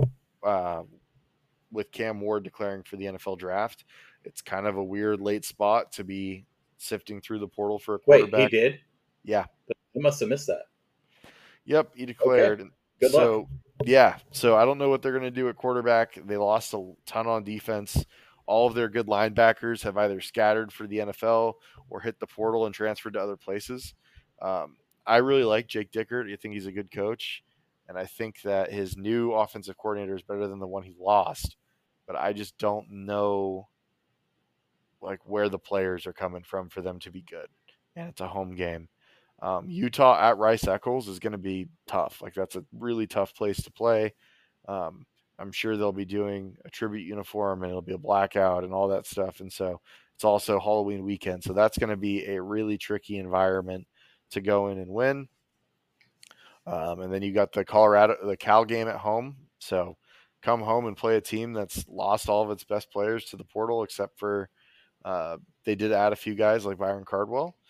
Horrible offensive line. We'll see what the new offensive coordinator can do behind that group, and we'll just kind of It'll be really interesting to monitor them this year, but I think that Justin Wilcox seat might be actually heating up at this point if he doesn't have a good season. Um, and then the USC game at home, no need to talk about it. Like in, in, any other words than this is the biggest home game of the season, November 11th. Um, it's going to have a lot of conference title implications. Um, and then you got the the road game at Arizona State. I think that's going to be an interesting one just because of the Dillingham landing dynamic. But I think that I, I I think that they've actually done a really good job in the portal. But by that point in the season, with as limited of depth as they're going to have, it could be pretty rough for them. Um, and then you got Oregon State at home to finish. And so I I look at this I look at this schedule, and I think if you you, should start five and zero oh going into the bye week, right? And so, what do you do over that last seven? I would be very disappointed if Oregon went worse than five and two. I think six and one is on the table, and I think, frankly, I think seven and zero oh could be on the table. It's all going to d- depend on injuries and health, and um, like, can you uh, what, what is Bo Nix's health looking like down the stretch? Because uh, if he's healthy and our team health overall is pretty good, there's not a team on the schedule I don't think we can beat and I think we're going to be favored in possibly every game. Yeah, I kind of look at that middle of the section, right? You've got at Washington, and then the, the, Washington State game at home, and then at Utah. So those two games are the key to me: at Washington, at Utah. I think you have to split those, right? At at worst, right? You got to yeah. get at least one of them. If you go zero and two in those, then that makes the rest of your schedule. You have to win the rest of your games. And, yeah, and, and that might be a tall order. I, I think that's the key. Do they split those games at least, or do they, or do they go, you know, potentially two and zero or zero and two? And I think that's the key to the success of Oregon season right there. That three week stretch. Um, I think yeah. you, know, you mentioned this earlier on the, the, you know the kind of wrapping the season three out of four at home, and and I agree with that. Go ahead. No, I agree. I was just what I was going to say is that like USC, Utah, and Washington are the games that are going to dictate the success of the season. If you lose all three of those games, I don't care if you win everything Season's else. It's not a it's not a good yeah. season. Um, yeah. If you win two out of the three, it's a great season. You win all three, fantastic season. You win one out of the three, like yeah, you're going. You're probably going ten and two, uh, but that's not. I don't think that's. I don't think that's good enough. Frankly, I don't think that just beating one of those three teams is good enough. I'm with you there. I think that you know, I think you win you win two out of three or better, and it's a successful season. Assuming you take care of business the rest of the way, like like you would expect. Um, and I'm not discounting the, the Oregon State game, like you know, although I, I will say, I, I mean, I am in. The, I mean, I'm not trying to disrespect them, but I'm also going to oh, say, oh, I am. I'm absolutely that, disrespecting them. That's a game that Oregon will not will not lose. I want year. this on the record now for when it happens. We are going to absolutely destroy them in Autzen next year. I, I completely. They agree. are they are losing so much on defense that, and I understand that they might get some better quarterback play. I don't know who on God's green earth DJU is going to be throwing to, um, but like have uh, let, let me pull this up really quick. Have they taken anyone in the portal at receiver? I don't know. I, I haven't looked myself either. While you're pulling that up, I, I will kind of recircle back to you talked about kind of the brutal November, and Oregon suffered that last year, as we saw. You know, this year, you know, Washington and USC both kind of have that, uh, and we'll get into USC schedule in a little bit because I think they have a much bigger problem too. But Washington ends the season with at USC, Utah at home, at Oregon State, and then the Apple Cup at home. And that's a that's a pretty daunting four game stretch to end the year with two really tough road games. Yeah, wait, who's that? That's Washington. And what were the final so four? Their November is at USC, Utah at home, at Oregon State, Cougars at home. Yeah, that's tough. Uh, although I think that both Oregon and Washington will take care of Oregon State. Again, like I think DJ will be better in that system, but again, I don't know who he's throwing to. Like Lindsey's gone, Gould I, is gone. I totally Harrison agree with you. is gone. I totally agree with you, but Oregon Musgrave State is a gone. very different team at home than they are on the road. No, I agree, and like I'm sure that they're they're going to be well, they're going to be really well coached, and they're going to be a pain in the ass. But I just think that Oregon and Washington are going to be way too explosive offensively against a, a re a reshaped Oregon State secondary um, and linebacker units. I mean, like I just yeah. I, the only thing I'll the only thing I'll say I agree with you. The only thing I'll say in the standpoint of Washington is that's the third game of the USC Utah Oregon State like, three in a row. Yeah, so it, it's a factor. I, I, don't think they lose that game either. I look uh, at this I'm, too. Like I'm looking at Oregon State's transfers, right? Like they got Jermaine Terry. He's he's going to be a good tight end for them. We got Mason uh, from Cal. Got Mason Tufaga, who couldn't crack the lineup at Utah, coming in at linebacker. I'd assume he's going to be fighting to replace the snaps of Omar Speights, who went to LSU. They've got a uh, uh, Omotosho, an edge from Wyoming, who I frankly don't know anything about, so maybe he's a really good player. They got DJU, and then they've got Grant Stark, who is a uh, very good group of five offensive line who's going to be stepping into the vacated right guard position, I'd assume, for Oregon State, um, with Kipper being the only guy gone off that offensive line. So, like, I expect Oregon State to have a very, very good run game. Uh, one of the best, if not the best, in the conference next year. I just don't know who DJU is going to throw to. I don't know how consistent he's going to be, and I have absolutely no clue how they're going to replace what they're losing the secondary with while not adding a single transfer. Like they must feel they a either feel really really good about what they brought in and what they've been re- developing behind the starters, which their snap distributions last year don't like confirm because they just played those starters at corner. They played um, Cook and Austin or not well not cook and austin they played austin and wright t- like almost exclusively um, and i think losing omar Speights is a much bigger loss than oregon state fans are willing to to acknowledge at this point given how recently he spurned them. Yeah i yeah I, don't disagree with any of that. I think i think the beaver fans who are like talking about like you know winning the conference this year. I think there's a little bit of uh, oh, that's hilarious. They're gonna they're gonna fall back. Like yeah. it took it took so much. Again, they they probably should have beat USC, and I understand that, but they shouldn't have beat Oregon. They shouldn't have beat Stanford. Like they they really probably shouldn't have beat Fresno State. I mean, who knows what that game against Boise looks like if the right quarterback and the and a different play the play caller they had after the midway point in the season were playing like I, I just think that Oregon State had a lot of things go right for them last year um, to get to that to that nine with, and three mark. Yeah, with a with a veteran roster that I've been building for years, right? That now yeah. has has turned turned over. So I, you know, we can get in. We'll obviously get into our in depth team previews later on. You know, as we get through the spring and summer. But I, I totally agree with you there. Uh, you know, flipping back to the schedule standpoint, you know, the one thing that's been talked about a lot, you know, nationally and especially around the conference is USC you know, having their bye the final week of the season. Um, you know, so which is potentially advantage if they make it to the Pac-12 conference championship game. But before that, they got to play eight games in a row, um, including a stretch where they play at Notre Dame, Utah at home, at Cal, Washington at home, at Oregon, UCLA at home to end the year. Uh, so they've got a pretty good gauntlet there from mid October all yeah, the way do. through the end of the year. Because Notre Dame's going to be a much better football team this year. Um, you I was just looking through what UCLA has acquired in the portal because again I've been pretty unplugged from college football here for the last couple weeks. Like they've they've done a good job. Um, yeah, and I think UCLA is going to be a really good football team again. And yeah, I think Washington obviously is going to be. I mean, Washington's going to be the same team they were this year. They're going to be super explosive on offense. I have no clue if they're going to be able to stop the run. Maybe some guys develop. Uh, maybe having guys like Ulofoshio healthy for the whole year make a difference for them. But it's like they're going to be a very offensive driven team, and that's going to be they're going to be tough to stop. And USC defensively was just abysmal. So um, really no other way to put it. Like they were, yeah. they were the they were the worst of a bunch of really bad defenses this year. Uh, yeah, uh, completely, and and I think that's the you know that's kind of the feature around the league, right? I think you know what we've talked about a lot, you know, from the difference to this coming year from last year is you know, USC, Oregon, Washington, and Utah all play each other this year. So that's going to, I think, have a more clean, you know, determination of the of the two participants in the title game. But I also I wouldn't count UCLA out either because, like you said, they brought in a lot of talent, and they also have an incredibly easy schedule. Uh, they don't play Washington and they don't play Oregon, uh, so th- they're they're in a good spot to to have another successful season, maybe duplicate this year, maybe even maybe even win another game, and maybe sneak their way into that Pac-12 title game if if kind of the others the other three schools we talked about kind of all pick each other off enough.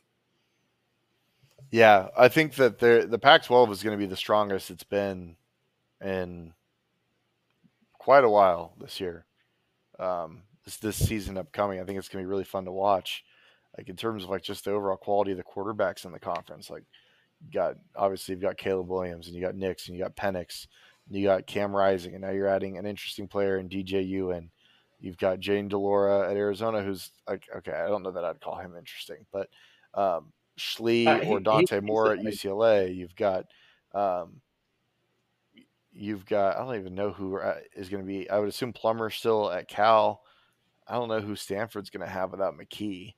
Um, but they're going to stink, so it doesn't. Matter. I mean, those are the two terrible teams anyway. Yeah, so really Sanders. You've got um, whatever Arizona State comes up, up with, whether it's Drew Prime, Drew Pyne or the returning guy, or maybe they can snag someone like uh, Jaden Rashada out of the out of the um, like is he the portal technically? I think or no, I think he's just not, not in the portal. Yeah. yeah, yeah, but you know what I mean. So it's going to be an interesting conference. I think that the top four teams are very very clear going in. It's the same teams that it was this year. It's USC and Utah to the south, with UCLA as a dark horse, and it's Oregon and Washington in the north.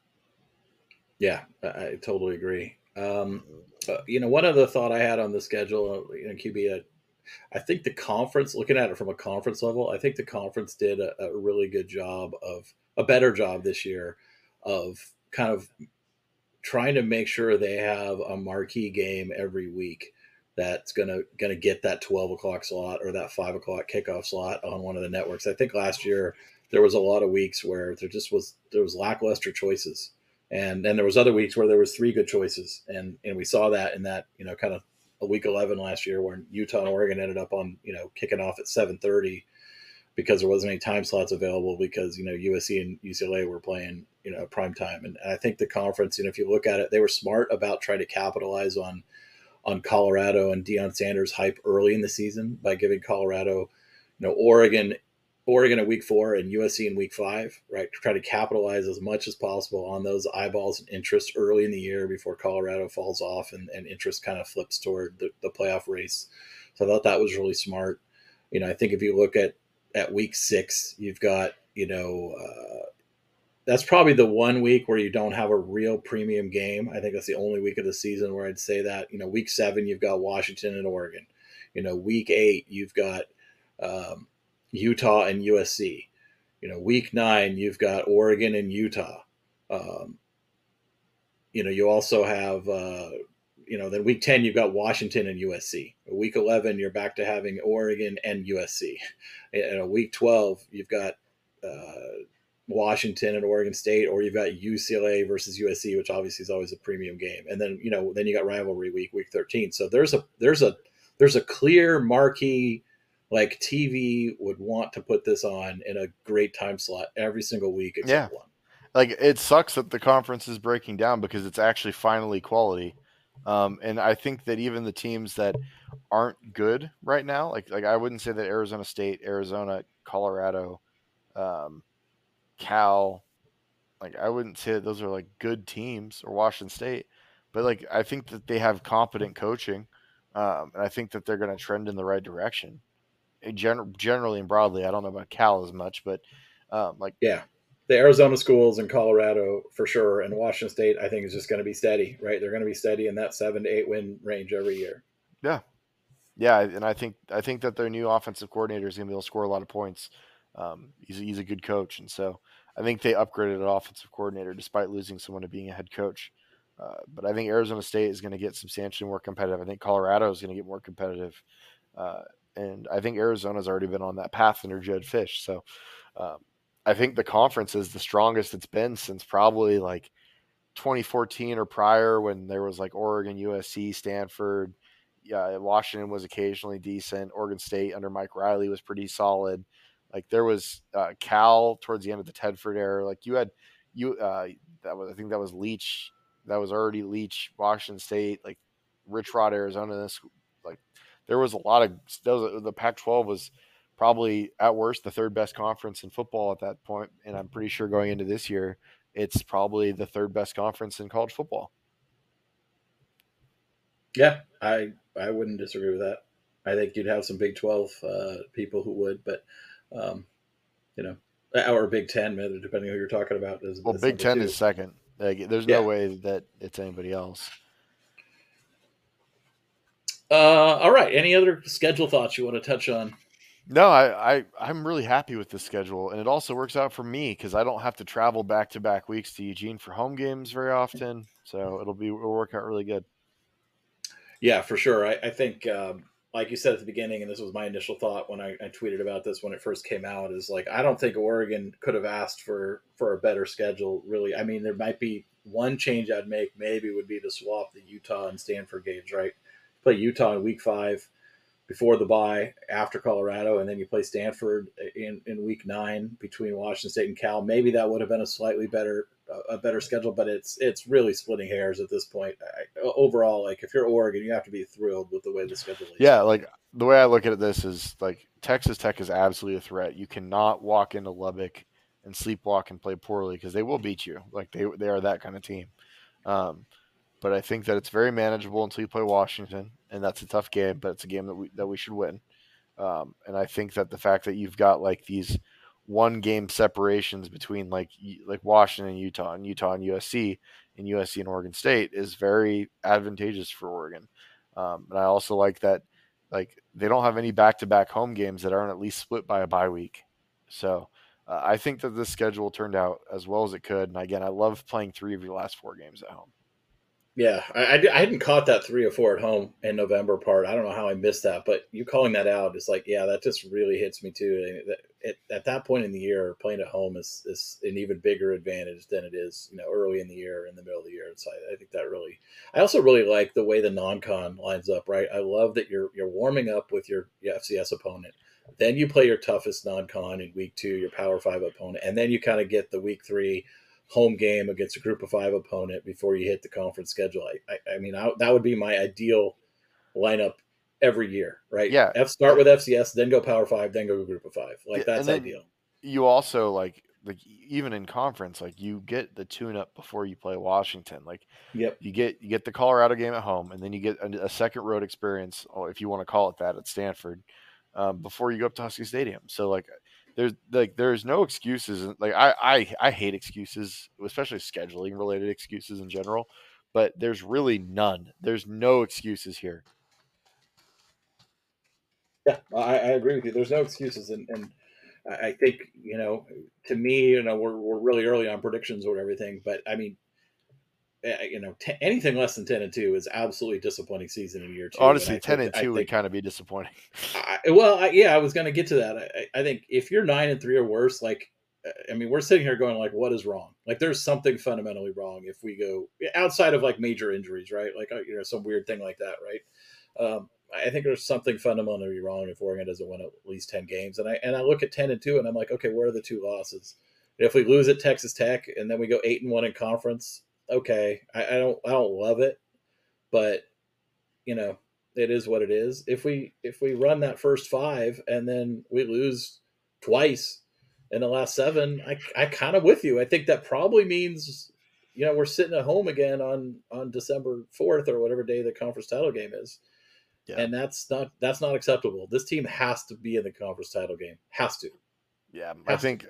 I think that with the way the schedule sets up, my my expectation, like oh, not my expectation, my I should say like I am I am hoping and I think it's very I don't think I'm wishing on a star to to want to be 11 and 1 when this is wrapped up.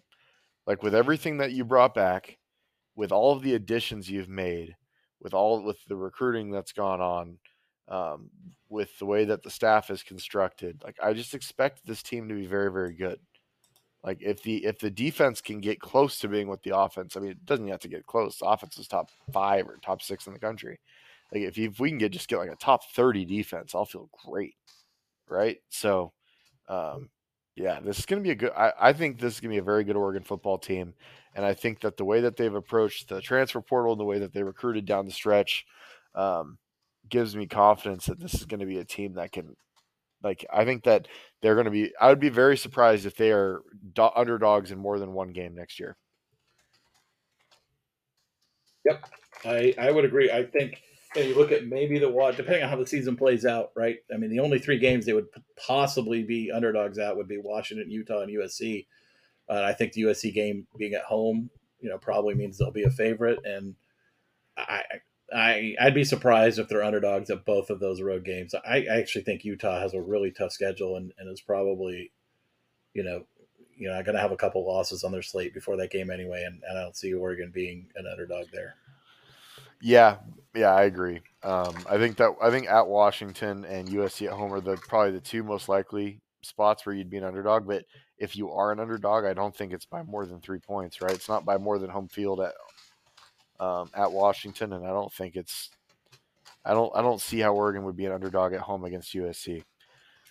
It's, uh, unless USC's defense makes a huge jump, right? And I guess like all three of Oregon, like Oregon fans, USC fans, Washington fans are all sitting here with our fingers and toes crossed, hoping that our defenses make that kind of jump this year. I think that Oregon is the team that has added the most in in regards to experience talent and then also underclassmen talent through prep recruiting um, to actually be like somewhat hopeful that their defense can turn a corner. Also, our defense was the best of those three last year. So, all right. Um, we've been talking for an hour and a half, QB. We had one more topic we were going to touch on today. We can hold it over to the next show, or we can dive into it if you want. What was it? Deion. I'm down. You're down. Let's do it. All right, Deion and Colorado, Prime, bringing his Louis.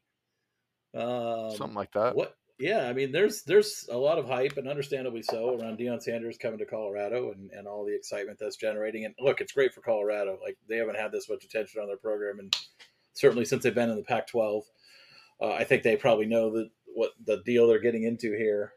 Um, I the, where I kind of take issue is you know some people who I consider to be really smart people that cover college football are, in my opinion, kind of like losing their mind in the in the hype. like I mean, there's a lot of people predicting they're going to make a bowl game this year. They're going to win seven, eight games. Someone the other day, you know, one of these national guys the other day was talking about, well, how many years until Deion has Colorado in the playoffs? Uh, and I'm just like, whoa, whoa, whoa, let's slow, let's slow the roll here little, people. Like they won one game last year, and they shouldn't have even won that one. Like, I, I mean, yeah, he's brought in some transfers, but if you look at it, it's like there's three blue chips in the whole transfer list that they brought in, and a bunch of guys who are either coming up from the FCS or or really weren't impact players at their existing schools. Uh, so it's like, okay, yeah, they're he's improving the talent level, but like their talent level was really, really bad. Yeah. So like, let's 7 let's wins. Like, where's the here. seven wins on the schedule? So, yeah. So really quick. So Colorado was 107th in offense and 125th in defense according to S plus or F plus. So that's uh that's not good. So that's a really, really, really low baseline. Um, and as I look through their recruiting class and their portal signings, they did they they have upgraded talent. Like they're going to be better than they were a year ago. That much is clear. But like being better than they were a year ago, like could manifest as a four win season, right? Um, and like I know he said he's being Louis, but when I look through this like recruiting slash transfer portal class, it's like that guy that's got the Gucci belt buckle but he's wearing like the five dollar T-shirt from Walmart and some Costco jeans and like a decent pair of shoes, right? Like, like yeah, the belt buckle's nice, but the rest of the fit is not exactly at that same level. Like adding guys like Cormani McClain and adding guys like um, uh, Travis Hunter, like are going to substantially upgrade the talent level on this team. But like one through 85, this is still a bad roster. Yeah. Right. And so, as much as I, I think, like, let's look, they've added a lot of guys. Um, they added four blue chips out of high school, and they've added three out of the transfer portal. So seven yeah. seven blue chip players are new to the roster. So yeah, when I look at when I look at like Colorado, they've added uh, a total of 42 players. So they have turned over half the roster. And, and there was some decent players on the roster already, uh, but there wasn't a lot. So I don't know. I just think like you're installing all new systems. I don't think that Deion is as proven as a head coach as some of the other guys.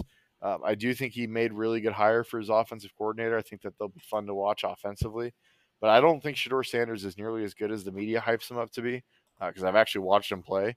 And I also think that uh, they are going to be majorly deficient on the lines of scrimmage. And so, against the better teams in the conference, I think Colorado is still going to be really struggling. So I think they're like a four, like probably somewhere in the range of like a three to five win team. And you never know. Like they are going to have some pops, so they might be able to, to to to sneak up on somebody. But on a week to week basis, I just don't think that like people realize just how horrible Colorado was last year. Yeah, and I think I think the one thing I will say is that uh, you know a lot of these guys are bringing from Jackson State probably actually are upgrades to their to their existing roster. Uh, Colorado had the 63rd um, 63rd highest ranked roster in terms of team talent composite last season, and Jackson State was 67th. So like their their rosters were actually comparable. The difference is Jackson State is playing against FCS competition, and Colorado is playing against Power Five competition, and they had absolutely one of the worst rosters in the entire Power Five. Um, and and many many Group of Five teams are more talented than Colorado. Yeah, I agree. I I just I don't know. I think it could work. It's going to be really interesting. Um, it's going to be really interesting to watch unfold. It's going to be fun television to watch. Uh, but their schedule is absolutely brutal. Like yeah, like, they got hammered. Yeah, like this. Like you, they open up against TCU at TCU, coming loss. off a national title experience. Loss. Then what? That's a loss. Yes. Then they play Nebraska at home. I think that's a loss too. Yeah, I agree. Uh, although that game might be kind of fun because Nebraska was pretty horrible last year too. Uh, and then you have Colorado State, which is yeah, but I trust I trust Matt Rhule but, a lot more than I trust Deion, and I also think Nebraska has a much higher level baseline talent so than than Colorado. Here is Deion's first five games: yeah. at TCU, Nebraska, Colorado State, at Oregon, USC. Have fun. That's one win. One win. Colorado That's, State. You're probably starting off one and four, maybe maybe two and three, uh, but that would be beating Nebraska. Um, because you're not beating Oregon, you're not beating USC, and you're not beating TCU. Okay, so let's say one and four. Where are the other five wins that get you to bowl eligibility? Well, they so immediately after playing USC and starting one and four, they go to Arizona State. Um, that might be one of the wins. Uh, then they play okay. Colorado. Then they play. Be Stanford. generous and say they get it. Uh, let's say they get Stanford. So, yep, that, so okay, now they're up to three. Yep, you're you're three and four. You go to UCLA, which I think is a loss. Yes. Um, you play Oregon State at home. I think that's a loss for the reasons yes. I outlined in regards to the line of scrimmage. I think Oregon State will just run them up and down the field. Yes. Uh, they play Arizona at home, which is a winnable game. They play at Washington State, which is a win- winnable game, and then okay. they go to if you Utah. win both of those, you're at five. Yeah, that's why I think three to five is the range, because um, that's saying that they win every game they could win. Yeah, because I don't think that they can win against Utah on the road. I don't think they can win against UCLA on the road or Oregon on the road. I don't think they can beat USC at home or away. I don't think that they can win on the road at TCU. So, yeah, it's going to be pretty brutal. Um, I, if their schedule was easier, they might be a bowl team, but they just you play two Power Fives back to back as your first two games. Yeah, yeah. If they had if they had a non-conference schedule like UCLA's or you know, and theirs isn't super easy either, but it is all Group of Five at least or some of the other teams, you know, in in the Pac-12, you know, you that's what, you know to get for them for any team that's at the bottom of their bottom half of their conference, and in Colorado's case, the absolute bottom of their conference. If you're trying to build your program up to bowl eligibility, you absolutely need as many out of conference cream puffs as you could get, right? And Colorado, you know, is, has far from it, far yeah. from it. They probably have the most difficult out of conference schedule in the conference. Uh, yeah, I would say I mean, so. Who's harder?